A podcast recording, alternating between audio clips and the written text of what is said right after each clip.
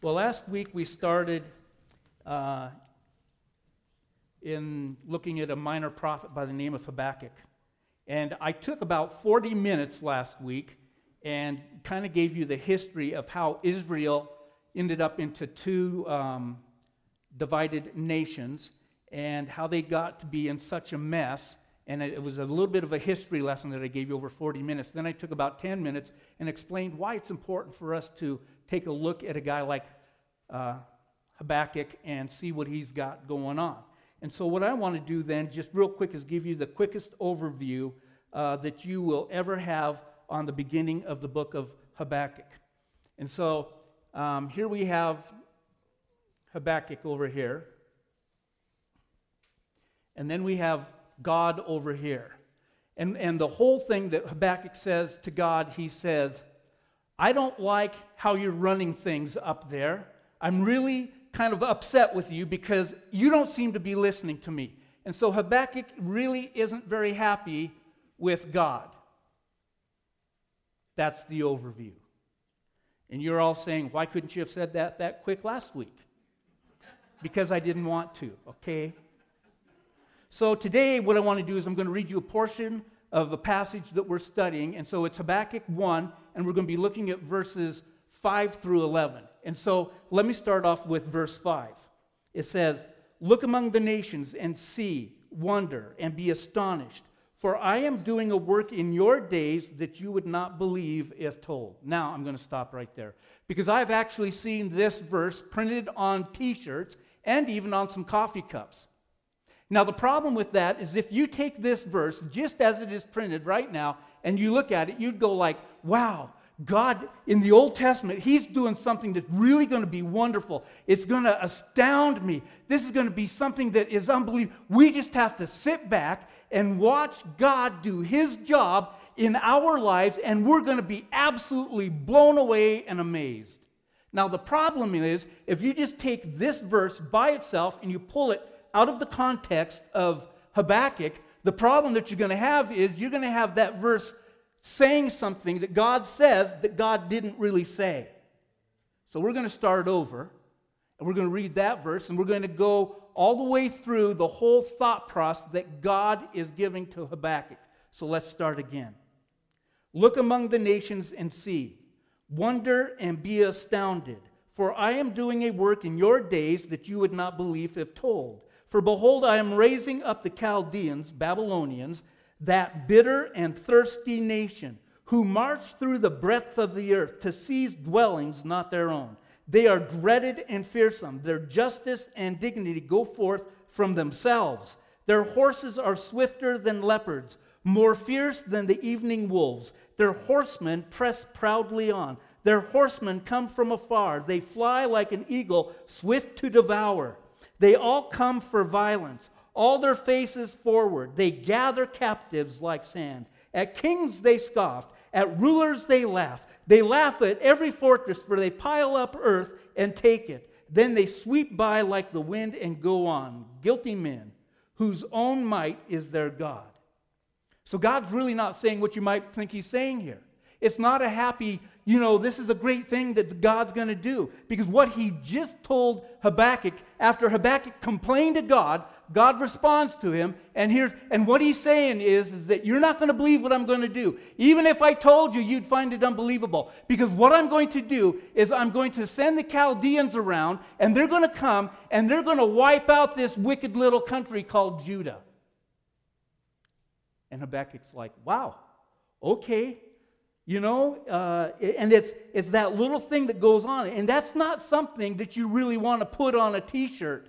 Could you imagine that being on a t-shirt, being sold at Christian concerts? It would be in quotations, and it would sound something more like this. "I'm doing a work in your days that you would not believe if told. I am going to wipe you out." Love God. Put that on a Christian t-shirt and sell it. See how many you sell. We are going to talk about God's justice out of this text that we're studying. But today, what I really want you to understand and what I really want you to get is that, that there is something that God is doing. You know, we have this, this kind of response about things. We kind of think of it in, in kind of tiers. We have the high tier, and then we have the low tier. And the high tier are those people that we think, those Christ followers, that we would put them on the, the varsity squad. They're the superstars. They're the ones that God talks to. They're the ones that God really interacts with. And then the rest of us, the low tier, we're kind of like the freshman C squad. We really don't get a lot of playing time. We're not that great, and why would God take a notice of us at all? But when you do that, all the truth in the Bible then gets disrupted because we've put it in a place where it really doesn't belong. We kind of don't see it for the way it's supposed to be seen. We don't. Sometimes we try to make things more complex and complicated than they really are. So let me give you a little bit of an example on that. Um, in one of the episodes of The Simpsons, the T V program, and I know you're all going like, really? You watch The Simpsons? No, I don't watch The Simpsons very often. But in that, Homer Simpson is reading the Bible, and he comes to the end of the program where he's read the Bible through the whole thing, and here's his diagnosis after reading the Bible. He says to Marge Simpson, you know, those people in the Bible are really messed up, except for that one guy. That's it. That's the Bible. And, and when you think about it, everybody in the Bible really is messed up. Now, we, we've got this simple truth that's being taught to us by God throughout the Bible. It, it's, it's really quite interesting to me. You know, simple truth gets overlooked. And, and so what we're going to do this morning is we're going to look at some of the simple truth that God has for us, because what you have is you have your Bible. You might have it on an app, or it might actually be in your lap, but you've got this thing where the, the Bible is teaching this basic lesson over and over again, and it's this. It's that God meets everyday people in everyday circumstances, and then he does extraordinary things with ordinary people. And that's the amazing part. And because it's such a simple truth, it would be easy for us to just blow by it. And what we would blow by here is that God heard Habakkuk and he answered him. God heard him. Now, what we might be thinking and what we might be saying is, of course God's hearing Habakkuk. Who's, who, who, by the way, you know, God, he's not saying this to God. He's not saying, hey, God, I really love you, and, you know, I do trust you, but I got this little question for you. That's not what he's saying. He's saying, I don't like how you're running things. And, and why won't you listen to me? Now, the book is, doesn't really set Habakkuk up to be that, that guy you want with you in the foxhole. He's not that guy. Um, but what happens here is, is that he makes a complaint, God hears it, and then he responds. God hears and he responds. And this is a simple truth that because we're kind of church people and we've been in church a lot, we will simply just miss the simple truth. And, and we don't get to hear the depth of it. So what I'm going to do today is I'm going to unpack a rhythm that we find in the Bible that, that gets established by God throughout the Bible. And of course, you're going to think, well, of course God answers Habakkuk because he's in the Bible. He's a Bible guy. By the way, he has a name that God would say, yeah, Habakkuk, that's the name I'm going to answer. You're saying like, you might be going like, you might be one of those people go like, well, you know, my name's Arvid, and that's not a Bible name. Who, who would answer a name like Arvid? God's not going to talk to a guy named Arvid. Well, that might be true, but I don't think that's always true. And so what we've got is I want to establish a pattern for you of how God actually works. So let me start off with this guy by the name of Abram. And God shows up to Abram, and he tells him, he says, um, you and your wife are going to have a son. And, and that son is going to be, and you're going to become, of, through that son, you're going to be the father of many, of a great nation. And it's going to be absolutely wonderful because through you and through your son, I'm going to set right everything that got messed up at the fall with Adam and Eve, where Adam and Eve messed it all up. Through you, through your son, through your family, I'm going to make all things right. Now, Abram looks at God, probably has a little bit of a laugh, and he goes, yeah, uh, God, that's not going to work. Because here's the deal. I'm seventy-five years old, and my wife, she's older. Now, you got to like Abraham, because he's really quite um, a seasoned man. Because even when he's talking to God, and God knows everything, he says, I'm seventy-five, my wife, she's older. He doesn't give her age away. He just says she's older. That's all he does. He knows better. He knows how to be politically correct, even when politi- you know, it wasn't a thing. And so he's kind of going like, yeah, it's just not going to happen. We're too old to have kids. And so, you know, time passes and things are happening and things are going along. And fifteen years later, Sarah says to Abraham, we still don't have that son that God promised that I was going to have. Ha, ha, ha. That's not going to happen. So what I'm going to do, happy birthday, I got you this great little birthday present. Here she is. Her name is Hagar, this little slave girl. Can you imagine a birthday? I'm now making that part up. I don't think it was his birthday, but it might have been. You never know. So it's his birthday that he gets birthday present of this little slave girl that Sarah says, hey, I'm not able to have that son, so maybe we can have that son through Hagar. Maybe God will work this way with us. You know, it's a great thing. Oh, and by the way, just a little side note. If you're a young family, if you're going to be having children, there are four names you do not want to name your little baby girl. Hagar is one of them. I mean, just think about it. Hagar. If you read the Sunday comic strips, you're going to come across Hagar the Horrible, the little Viking guy. He's not a handsome dude. Okay, so everybody nowadays can go, Hag, you named your daughter Hagar? What's wrong with you?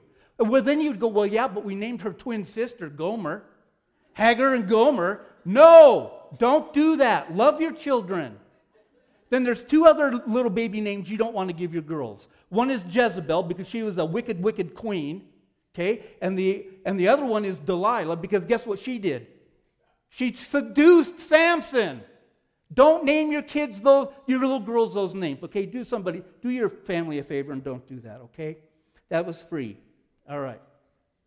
So what we've got, we've got this whole thing going on where Hagar, she does get pregnant. It's this this thing that Sarah does with Abraham, and Abraham's going like, okay, thank you, I guess, but is this a test? Are you testing me? And she's going, no, I think we really need to do this thing. And so he's going like, well, okay, if you insist. And so Hagar gets pregnant, and she has a son named Ishmael, and, and so they're going along. Now, if you go and you look at it, twenty-five years after God says to Abraham, so Abraham's one hundred years old, twenty-five years after he said, I'm going to make you a great nation through your son, Sarah gets pregnant, and they have Isaac. Now you have Hagar and Ishmael, and you have Isaac.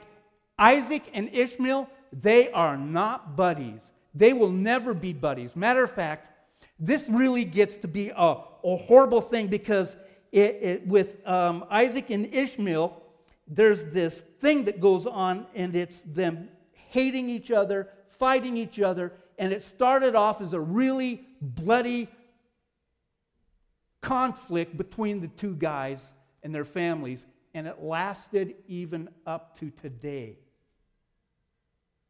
That's because Abraham and Sarah didn't obey God. They disobeyed God, and so God says, Ishmael's going to be a thorn in your flesh forever.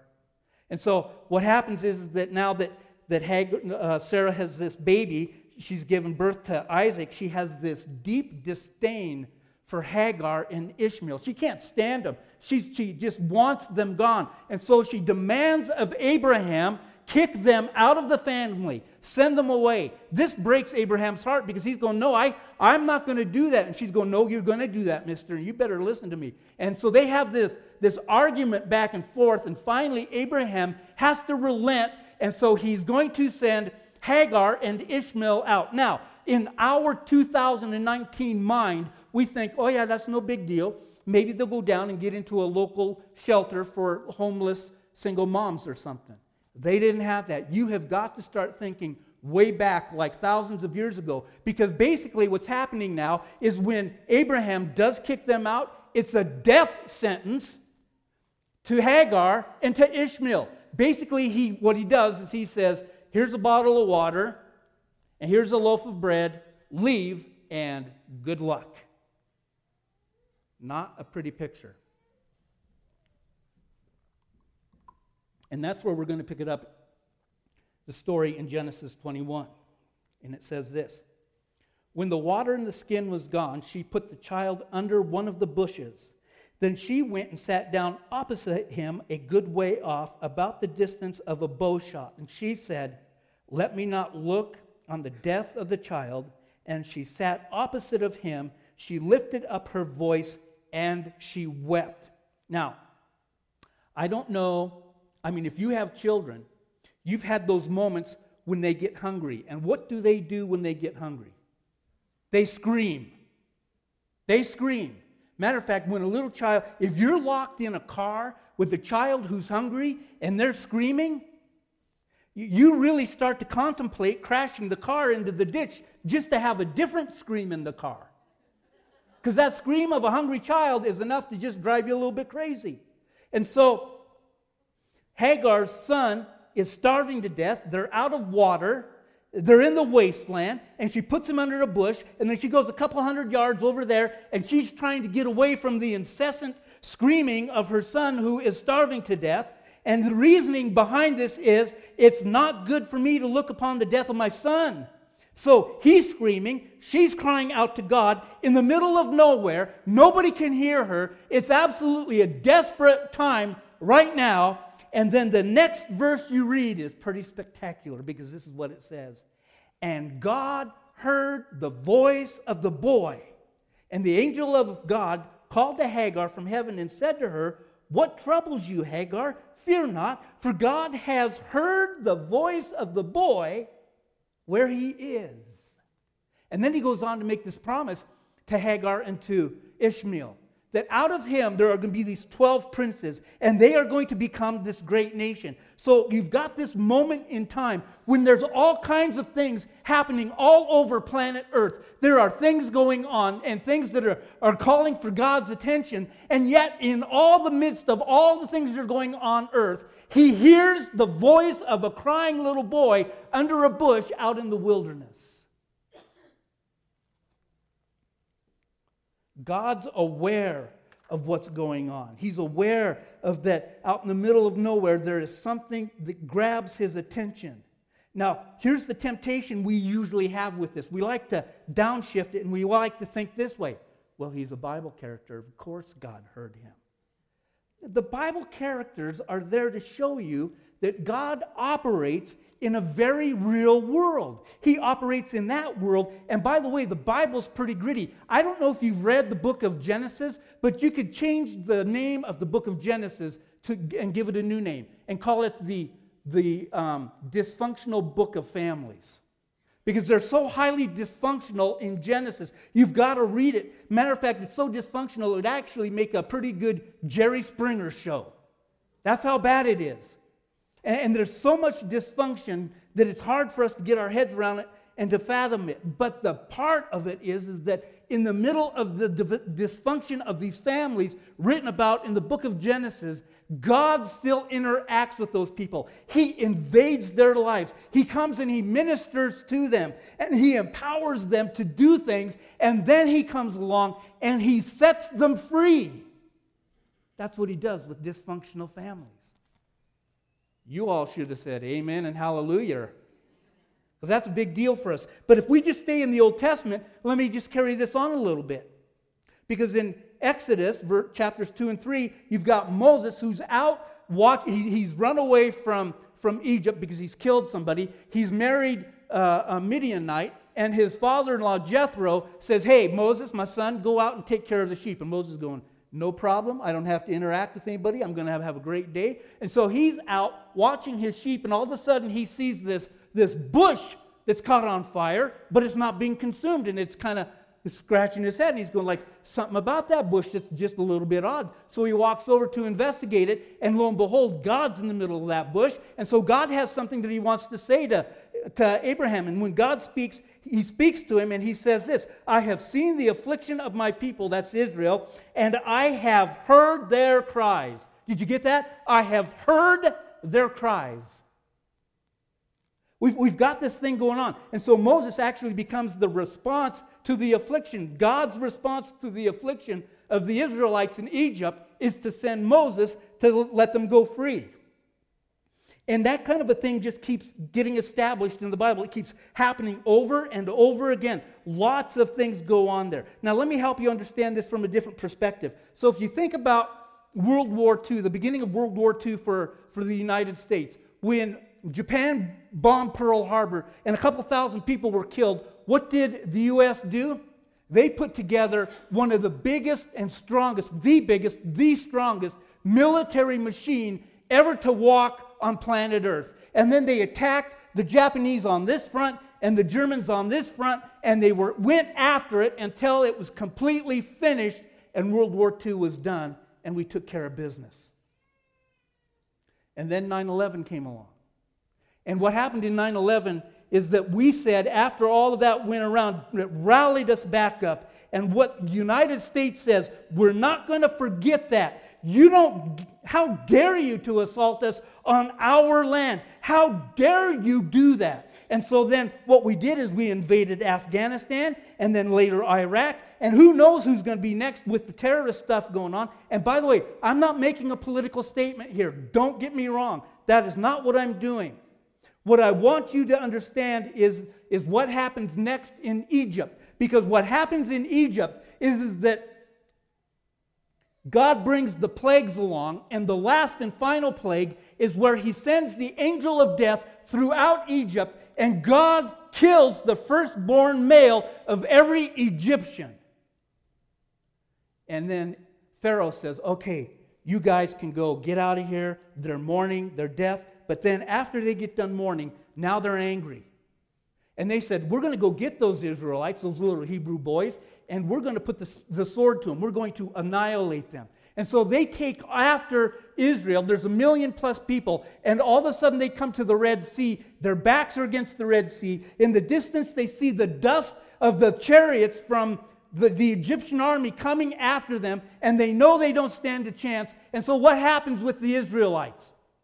They cry out to God and they yell at Moses. And here's what they say. You have let us out here to kill us. Have you let us out here, God, to kill us? You and Moses. Is this what you've done?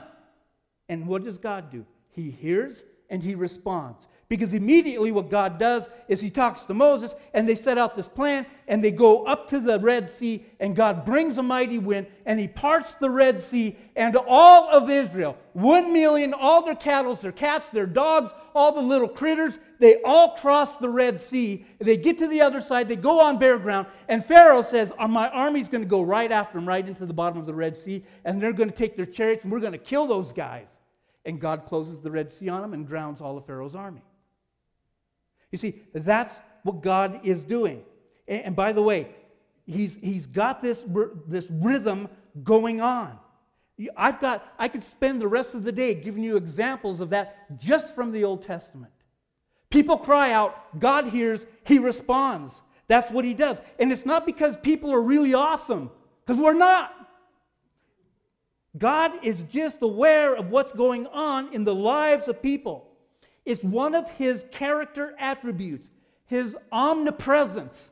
In other words, he, he knows everything going on at the same time all around the world with everybody's life. And, and the problem that we have with this is that we get kind of messed up on it. Now, this whole thing really hit David, and David is probably the most proficient worshiper ever to walk on planet Earth. He worshiped God like nobody else ever has or probably ever will. Just an amazing lover of God and worshiper. And so David gets this thing, and in Psalms eight, his mind is blown because this is what he says. When I look at your heavens, the work of your fingers, the moon and the stars, which you have set in place, here it is. What is man that you are mindful of him, and the son of man that you care about him? In other words, you're the God of the universe. You put the stars into its expanse. I look at all this stuff, and I have a limited view at this time and point of, of all the things that are going on in the universe, and I see all of that, and I think to myself, you would take time to know me, that you would even care for me, that you would listen to me, that you would be aware of me. And it blew his mind just to think of such a simple truth, because in our time, in the church, we don't think deeply about things. We look at them quickly and then we move on to something else. And we miss out on the reality and the beauty that the God of the universe, the creating force of the universe, created all things intimately, is aware of you. The problem is we have this ambiguous thought process of us in the church, and that's the way we look at it, that God cares about us collectively as a church, we the church, us, and that's the language that we have, and we need to, that's true, but we also need to get it out of our mind that that's the only way God looks at us, because God looks at you, the individual. He knows everything about you. He knows what's going on in your life. Matter of fact, that's what prompted David to, to write Psalm thirty-nine, because all of a sudden he's going like, the God of the universe does all this stuff.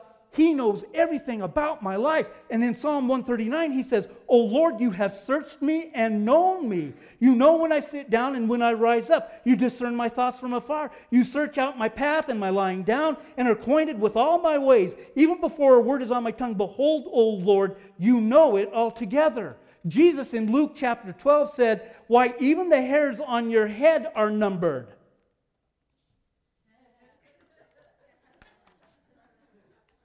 For some of us, it's not that hard. He's aware of all of that. And this is a profound truth that we need to just marinate in. We need to sit, let it wash over us. It's a simple truth that God has for us. And here's where I think most of us fall. We would say something like this: "Well, I believe that. My problem isn't that. My problem is that God answers no so often. I believe he answers prayer, but I just think he says no a whole lot. That's my issue. God, God doesn't answer like I want him to." Well, I want to throw a couple of things at you. And I contend that God answers yes far more often than what we ever think or what we give him credit for. And that's the first thing that I want to bring to your attention, is that probably because of our sinful nature, we're very quick to give credit where credit doesn't entirely belong. We like to give credit where credit doesn't completely belong. Now, let me tell you something. Over the years, I have learned something about myself.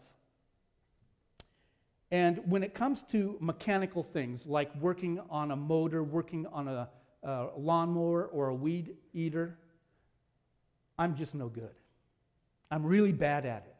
I want to be good at it. I want to fix those things myself. But the lesson I learned a long time ago is as soon as I start to try and fix something on a motor, on my truck, or on a car, or my lawnmower, or something else, it costs me twice as much to get it fixed.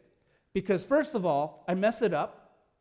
I bought the parts, I mess it up, and it costs me twice as much to get it fixed after I've messed it up. And so I'm just no good mechanically. I am just not. But I have friends that are really good mechanics. I mean, it just blows my mind. We're standing there looking at the motor, and I'm going, "What's that thing?" "That's the motor." "Oh, that's cool."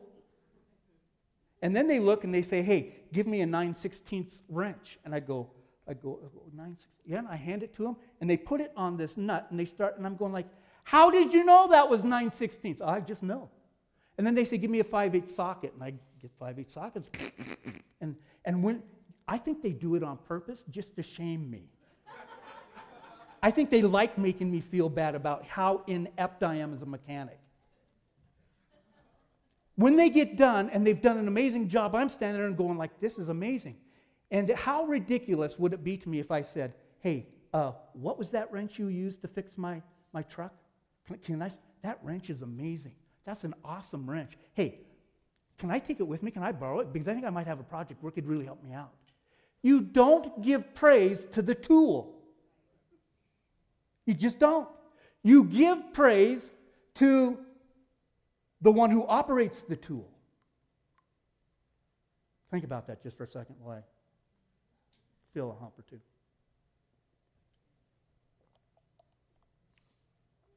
Let me see if I can explain this in a in a little bit different way. Uh, by the way, the, you know, you give praise to the giver of the tools. That's a theological term. If you're taking notes, you might want to write this down. It's called common grace. Common grace. So Um, if you have a, let me unpack this with Priscilla, my granddaughter, who has a, a pretty big heart issue at three years old. So I want you to understand it this way, because I think it'll help us. So without the doctors, who have a very specific skill set, and without the very specific surgical instruments that they have to do their operation, without all the specific monitors that monitor all of the stuff that goes on in Priscilla's little body, without all those specific tools and those really high-tech things, our Priscilla would not be with us today. And, and so um, we want to praise God for it, but ultimately they're just tools in the hand of God to bring about the will of God in her life. They're not to be praised, but rather the God who gave them to us is to be praised. You don't praise the tool, you praise the giver of the tools. That's common grace. So the M R I machine or the T C, the, the, the thing that does the T C scan, they're common grace. And they are a grace given to all mankind by a merciful God, despite the fact that we don't deserve an M R I machine or a T C T scanner. We praise God for them, but in the end, they're just tools. And I don't praise tools. I praise the giver of the tools who used them as though he saw fit. Now, let me, let me even bring this even a little bit closer home for us, because we really need to understand that when, when God hears us, he responds. And you may not know this, but back on May sixth, just this year, one of the youth in our church by the name of Zach Weston went to the hospital to have his appendix taken out.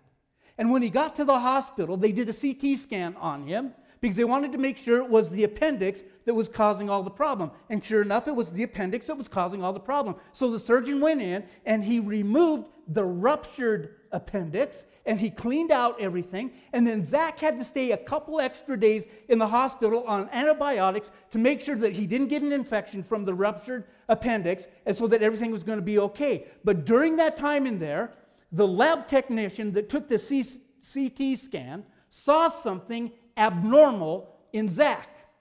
So this, the lab technician got together with the radiologist and the doctors and said, here's what I found, this is what it looks like, what do you guys think? And so they had this consultation, and they got everything worked out, and so what they saw was this lump on Zach's hip. And, and so after they found the lump, they, they met with um, Zach's mom, and according to the doctors and the scan that identified it, it is L C H. Don't ask me to tell you what that stands for, it's just not good. Okay, and you can look it up, but not now. After church, look it up, okay? But here's the thing about the L C H. The medical field is still debating on how to classify L C H. And at this time, it is classified in one of two ways. It's either an in- immune dysfunction or it is a rare cancer. And in either case, it's not the news that a parent wants to hear about their kid. You don't want to hear, hey, your kid has L C H. Because all of a sudden, it sends you into panic mode because you don't really know what it is. Then you look it up online, and then you're horrified by what it is.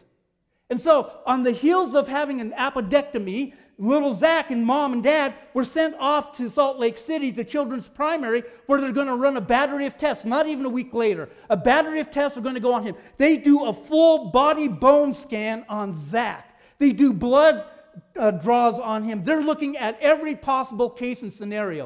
And after a full day of doing all this stuff and talking with doctors and nurses and specialists and their heads swimming, they go off to their relative's place, they have a, a, a dinner, and then they go to sleep and they rest. And they wake up in the morning going like, okay, we're going to hear from Children's Primary and we're going to find out what the results are about what's going on. But no, that's not going to happen because all of a sudden Terrell, Zach's dad, he's doubled over in pain. He can't even talk. He can't even grunt out his name. So they have to rush him to, a, to emergency.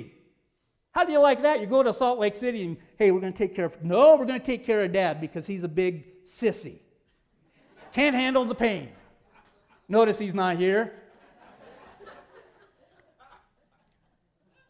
He had some kind of an infection in his lower G I.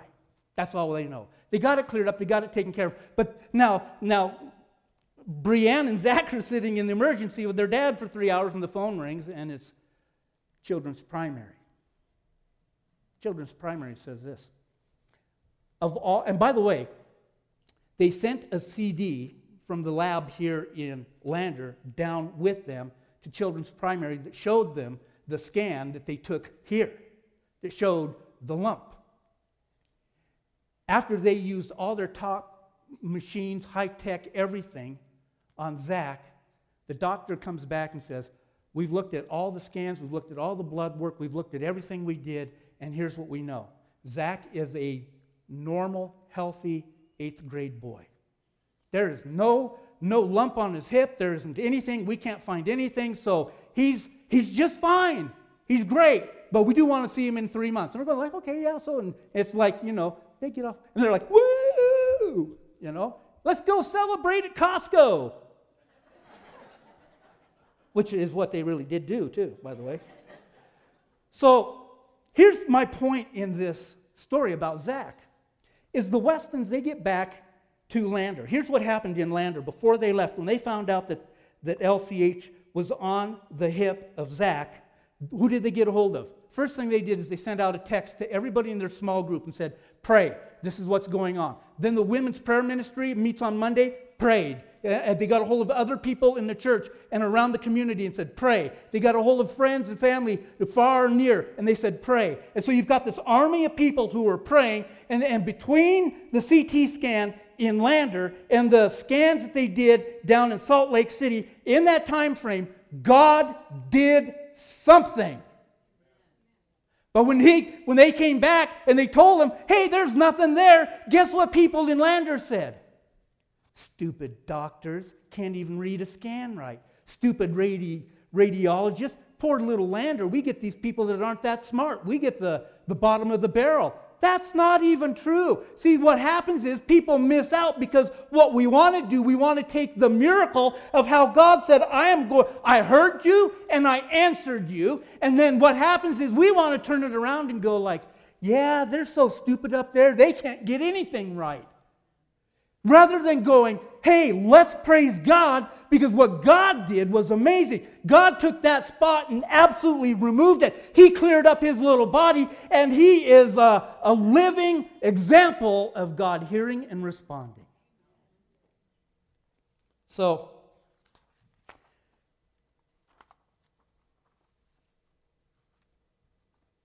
the thing that we do, and I'm coming back that I contend with, is that we're way too quick to give credit where credit doesn't completely belong. And the second thing is we don't keep track of what we actually ask God.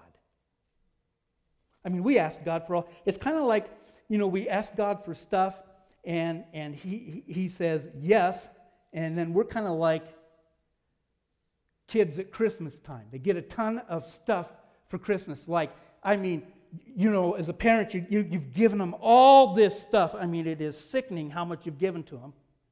And after they get, get done opening up everything and they look out the window of the house and they're looking, and then they come back and they go like this. Well, I'm really mad this Christmas because I didn't get a pony. You're like, I just, I just blessed you with more than what you can ever use. And the little kids, their whole attitude is like, well, you know what? Billy got a Nerf gun that shoots seven thousand rounds per second. Mine only shoots two thousand rounds per second. I'm really mad. You want to take that Christmas stocking that you had little stuff put into, a chocolate orange, stuff it back in the back and just wind it up and let them have it. Bam! Merry Christmas, filthy animal. But we don't do that because we love our kids. But the, the point is, is that's a lot like what we're like with God. We ask for stuff, and when we don't get it exactly the way we want it or the way we think God should have answered, we become like pouty little kids at Christmas time, and we don't function very well. And so, you know, let me kind of give you a, a bit of a, uh, an insight to that, because when we get stuff from God all the time, we just never thank Him for. Like when my dad had his stroke, the stroke affected the right side of his brain, which affected the left side of his body. The left side of his body became kind of like nothing. His left arm was like this big sausage hanging there, swinging around. He actually asked the doctor to amputate it, take it off because it just got in the way. The doctor says, no, you need it for balance. He's like, oh, okay. But listen, nobody in the family, the day after my dad had a stroke, woke up in the morning and said, God, I want to thank you that my brain is operating absolutely the way it should, because when my brain operates the way it should, my body functions the way that you created it to function, and, and now I can do all kinds of things. Nobody in our family did that. We should have, but we didn't. It, it just even comes an answer to prayer on the little things like, give us today our daily bread. We just don't see it. And so I think there are, are reasons why he says, why we think he says no so often when it's actually a yes. Now, let me do tell you some reasons, and I'll try and do this quickly, tell you why he says no sometimes. Sometimes you'll get told no because there's a lack of obedience. Let me just show you what I mean through Matthew chapter seven. Jesus, this is what Jesus said. Ask and it will be given to you. Seek and you will find. Knock and it will be opened to you. For everyone who asks receives, and the one who seeks finds, and the one who knocks, it will be open. Everybody who's been in church, spent a little bit of time in church, understands and knows these verses. Like, it's one of those things we're going like, I'm seeking, I'm asking, I'm knocking, I'm seeking, I'm asking, I'm knocking. We're doing all this stuff, and yet we seem like we're not getting any answer. There's no breakthrough. But if you continue to read the rest of the text, it gives you a greater understanding of what it looks like and what it means. It says, or which of you, if his son asks for bread, will give him a stone? Or if he asks for a fish, you will give him a serpent. If you then, who are evil, know how to give good gifts to your children, how much more will your Father who is in heaven give good things to those who ask him? Now you see what's going on here. You see what he's setting up. Here's what God's saying to us. He's saying, if you give your children good things and you're evil, how much better will I be than you? Because my patience is unlimited. My holiness is unlimited. My kindness is unlimited. How much better of a father will I be than you? And then he ties the whole thing of him being a good father to the idea of asking, seeking, and knocking. Because what it is is that having him hear us and respond. That's what it is. Let me tell you what Jesus said in John chapter fifteen. If you abide in me and my words abide in you, ask whatever you wish and it will be done for you. But you see, it's, it's what Jesus does is he moves on into John. He says, it's my words. If you abide in them, if you hear me and you obey me, then ask whatever you want and I'll give it to you. There is a process in it that we seem to, to forget. So I'm just going to say this. If you're not walking in obedience, if you're in a rebellion against God, he's not apt to say yes a whole lot to you. Let me just give you a couple of more as we move on real quickly. Uh, in First John chapter three, John says this to the church. Beloved, if our hearts do not condemn us, we have confidence before God, and whatever we ask, we receive from him, because we keep his commandments and do what pleases him. And this is his command, that we believe in the name of his Son, Jesus Christ, and love one another, just as he has commanded us. So let me just be really brazen with you. Let me just kind of, you know, you might be thinking he's stepping on my toes. I'm trying to kick you in the shins right now, so pay attention. If you're bitter, unforgiving, angry, resentful, jealous, or proud, you should not expect to hear a yes a lot from Jesus. Let me give you one more, and then I'll give you a few clarifying statements to wrap it all up. First Peter three seven. Husbands, live with your wives in an understanding way. Show honor to the women as the weaker vessel. Now, ladies, don't get all jacked up. Don't go there. The weaker vessel thing literally translates porcelain. Put that in your mind. Porcelain. And if I were to contextualize that to two thousand nineteen, it would sound something like this. Hey guys, don't treat your life, wife like one of the boys. Live consider, considerably with her as your wife and treat her like porcelain. But listen to what he says next. Since they are heirs with you of the grace of life, so that your prayers may not be hindered. You see what Jesus, what God's saying there? He's saying, treat your wife with respect, honor her, treat her with dignity, do all these things, and, and because if you don't, if you disrespect her, if you don't treat her the way I told you to, if you don't do the things I'm telling you to do, it's going to hinder your prayers. Oh, that's why my prayers don't get past the ceiling, because I treat my wife like she's a nobody. Well, hello. You know, I, I just really think that what God wants us to understand is that when we're obedient to Him, when we walk the way He's called us to walk, when we love and encourage our wives the way we're supposed to, when we don't rebel against Him, then His face will be towards us. His ears will be attentive to us, to our cries. But He says this, He says, if you disrespect, if you disobey, my face is against the wicked, against those who rebel against me. So there's two things that I'm going to quickly tell you that I'm not saying. And you need to write this down in the not category, okay?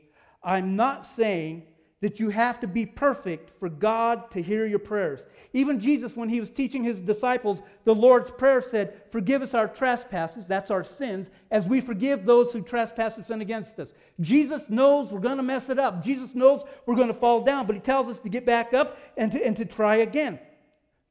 And, and so we don't have to be perfect. We just have to be pursuing God. In John nine thirty-one, here's what, what Jesus said. We know that the Father does not listen to sinners. Uh-oh, bad news for all of us, because who in here is not a sinner? Who in here is a sinner? Oh, you guys need to put your hands up. Get them up now. Oh, so sad. I'll take it for you. We're all sinners. But go, let's, let's keep going. But we know that God does not listen to sinners. But if anyone is a worshiper of God and does his will, God listens to him. Did you get that? You, you're a sinner, sure. But if you're a worshiper of God, a pursuer of God, he hears you. So you don't have to be perfect. We're just pursuing. And the Bible says that in that place, God hears. So I'm not saying you have to be perfect for God to hear your prayers. If that were the case, no one would hear the prayers.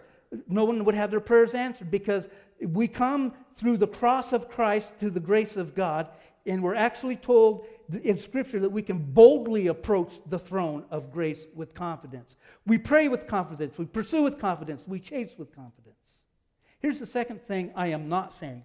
I am not saying that your obedience to God makes you Aladdin and God the genie in the lamp, that you can just, because you do what you do, the right thing, that you can rub the lamp and God will have to give you everything you want because you're obeying what God said to do. That's not the whole thing. Everybody loves this little statement, that God's in control. And, and, and it's really quite comfortable, because we see it on coffee cups, it'll be on bumper stickers. The theological term for that is God is sovereign. God's sovereignty is a warm blanket for the soul. We like to know that somebody's in charge of the stuff that's going on around us. He sees beyond what we see. He understands things that we cannot understand. On our best day, we can barely see a shadow of the truth. But through His goodness and through His sovereignty, He governs, so that there are times that you're going to be told no, because what's most glorious to God and what's best for you is to hear a no. So, here's what I want you to get out of this from God. God hears, and responds. And this is the simple truth.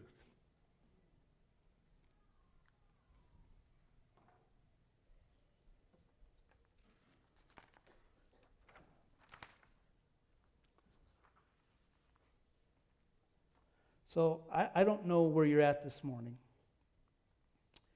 And I know that prayer is, it seems to be more difficult for us who have a whole lot of stuff going for us. You go to places where life is hard, and it seems like they pray with a whole lot more passion, a, low, a whole lot more fervency, a whole lot more desire. We're, we're really smart. We like to study.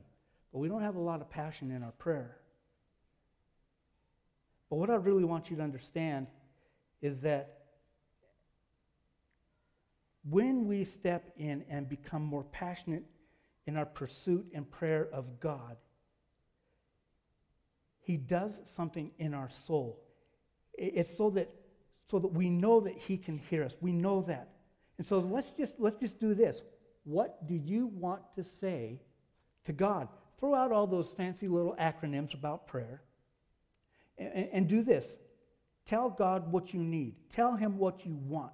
Tell Him what you want Him to do in you, what you want Him to do in others. And, and maybe you're struggling today. Maybe you're you're going like, man, I, I, I'd really like to do that, but I struggle with unbelief. You're in good company. Both Peter and Thomas said to Jesus, help me in my unbelief to believe.